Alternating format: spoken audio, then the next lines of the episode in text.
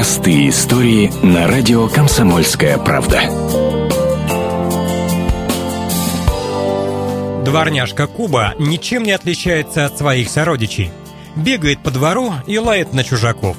Вот только совсем недавно она жила не в Новосибирске, а была бродячей собакой на Кубе. Именно там ее нашли супруги Вадим Веселовский и Ольга Серикова. Сибиряки с мохнатой иностранкой сразу подружились и стали ее подкармливать.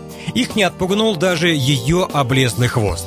А Куба за это платила новым друзьям преданностью, всюду ходила вслед за ними. Она караулила наши тапки. То есть, если у людей пропадали тапки, наши были всегда на месте. То есть, мы уходим в океан, она ложится на солнце, песок горячий, и она нас ждет. Сибиряки решили забрать преданную дворняжку с собой. Правда, сделать это оказалось непросто.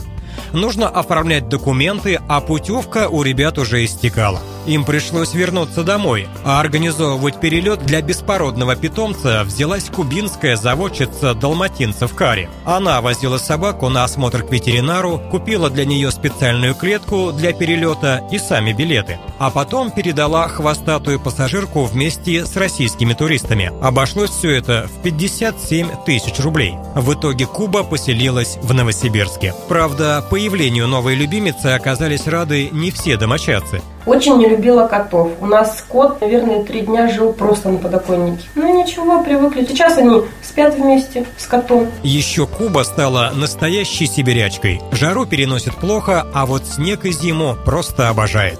Вот такая простая история. Денис Табаков, Татьяна Ковынева, Комсомольская правда, Новосибирск.